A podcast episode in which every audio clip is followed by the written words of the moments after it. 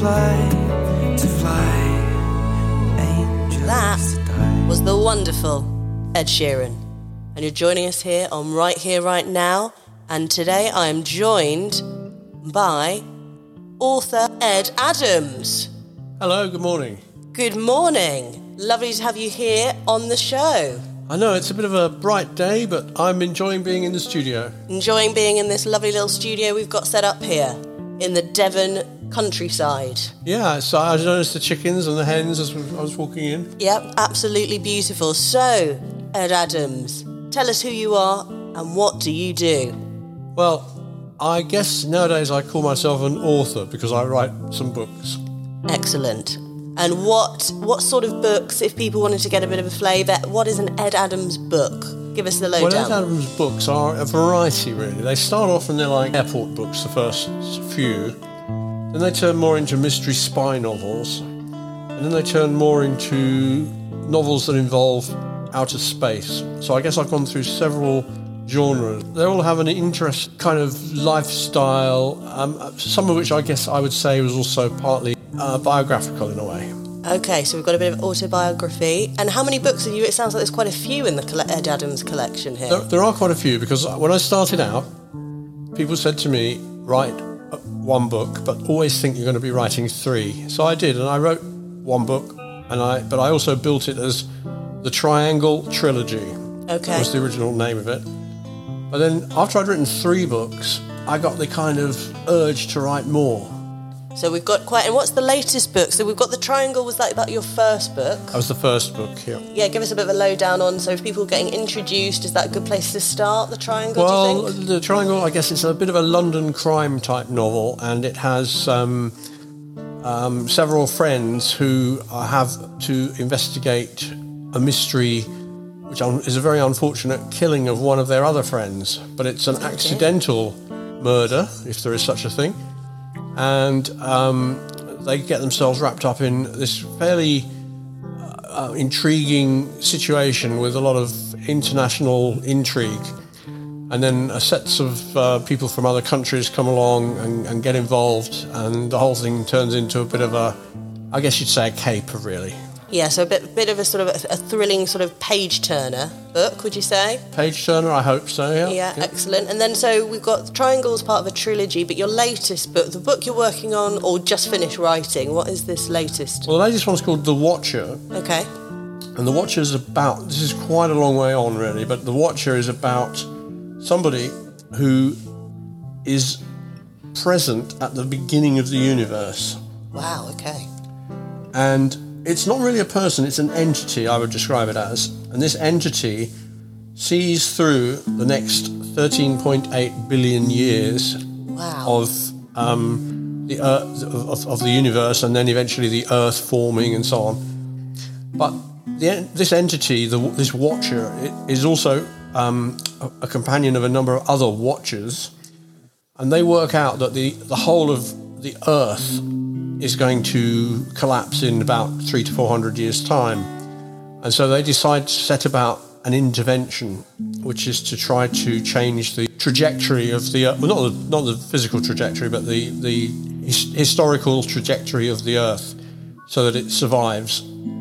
Oh wow, and that's called the what called Watchers or the Watcher? The Watcher? Watcher, the, Watcher, The because it's about one person. Who's okay? and And this and this one person, his name is um, uh, Farallon, and his friends' names are Limantour, Tomales, and Drake, and they meet up for the first time in this uh, in in in uh, North America, in near San Francisco, in a place called Point Reyes, and I think if you look on a map nowadays at Point Reyes, you'll see that the various rock outcrops and islands in that area are named after these four characters. Okay, so that's where the names come from. It sounds like it could be a, a sort of a Netflix or a TV series. This one, The Watcher. It's got, or is it too too big scale? Do you It's think? quite large scale. I wouldn't Okay. say you couldn't put it on TV or something like that, but that really wasn't the idea. The idea is that you read the story and enjoy it. Yeah, so you read it. Um, so, uh, where would you say you get most of your inspiration from? Because obviously we- we're dealing with quite different ideas. Where did you know what inspires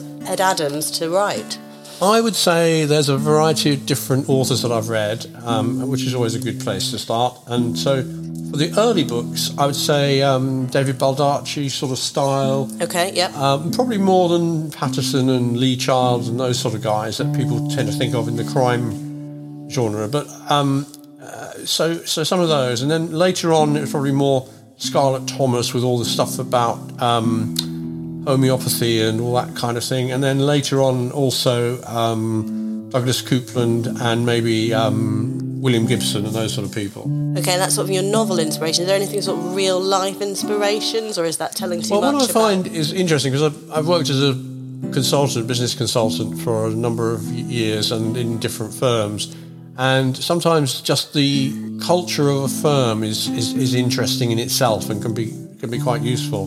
Yeah, so sort of some of those international storylines and things. Play quite a lot of the places. Would you say in your books are places you've been, or do you imagine going? I think a lot of them are probably places that I've been to. Yeah, yeah. Oh, yeah, and because there is a different sort of arc of stories as well. The art uh, is it the Archangel, the Christina Knott Archangel, series, yeah. which is slightly Ar- different. Yeah, uh, Archangel was, character, a, was a different type of person. Yeah, so her name is Christina Knott, and she's the code name the Arch, Archangel, and um, she was born in Iceland, so Icelandic, but her father and mother were both uh, Russian, and um, she lived in a little farming community in, in between two glaciers in Iceland.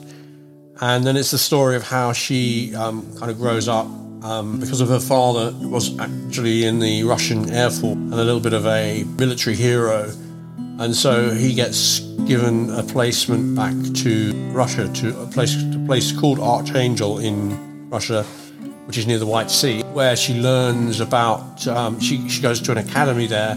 The academy is a special one which teaches her about spying, I suppose, put it loosely, and um, but it also works from very old manuals, which I think was fun, a bit of fun. So I, I used the old KGB manuals, um, which she was instructed upon, which had a very 1950s stroke 1960s view of how people, for example, in America would live.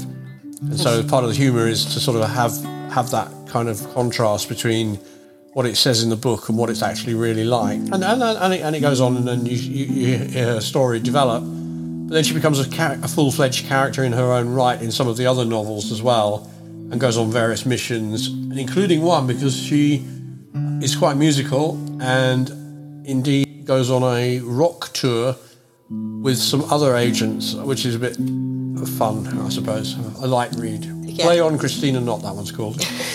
And um, am I right in thinking that Archangel people can actually get as a sort of introduction to your work if they've not? Oh, you that's can right. Yes, you can. It's, it's available as a download. I've no idea how you get it, but it's probably. well, we can put a link to that, I think, with this podcast. Okay, yeah, we'll put that's, that that's in fine. the yeah. but I think if you probably type in Ed Adams Archangel, it'll probably find the link somehow or other as well. Excellent. I think if you look for Christina Knott, you might even come across some of her pop hits on the internet as well. Sometimes, if you're lucky, Yeah, there's the right. odd one. There's about so. there's a whole album's worth of uh, Christina Knott music out there as well somewhere. Yeah. So you've got all of that going on. So if people are starting to, you know, you know, want to write, haven't written before, what would your, I suppose, if you could give some, you know, Ed Adams uh, top tips, maybe three top tips of what you would kind of recommend for people starting out? Because I, I believe you started out with the, is it the NaNoWriMo? Oh, I did. I did November? NaNoWriMo. Yeah, and So- and that was actually quite interesting because NaNoWriMo is a thing that runs every November, National Novel Writing Month. It stands for, and um,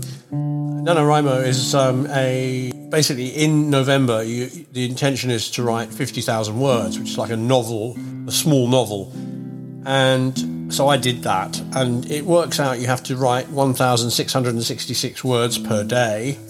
So I did that, Wow. 1,666 words per day, which takes about a couple of hours probably, by the way. And once I found out I could do that, I was able to then develop the novel, The Triangle, within that within that sort of time frame.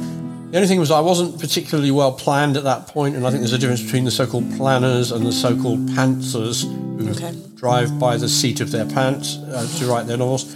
And so at the beginning, it was a little bit chaotic. But I also discovered then that a lot of the characters start to think for themselves, and you and you think, what would what would Bigsy do now? What would Claire do now? Um, or what would Christina Knott do now? You know, in, in, in, the, in the way the novels unfold, which quite fascinating fun. Okay, and so would you recommend? Is there a place that you like to sort of? I suppose if you're if, if you're going to sit down and write, is there a set place you go? Do you write in cafes? Do you write in an office? Do you go out and about? How do you? How would you go about? Like when you're doing the It, and it depends because sometimes I sit down uh, at a desk and I write to a computer, and I do quite like a large computer screen. I must say, more than writing with bits of paper and typewriters. I find I, I've now reached a stage where I can write with um, like a laptop or you know on a train. I don't know about in cafes. I probably if I was in a, in a cafe, I'd probably be people watching more than I would be writing such. Okay, so it's more, yeah, so it's more on a computer, sitting down, yeah, have a bit of time.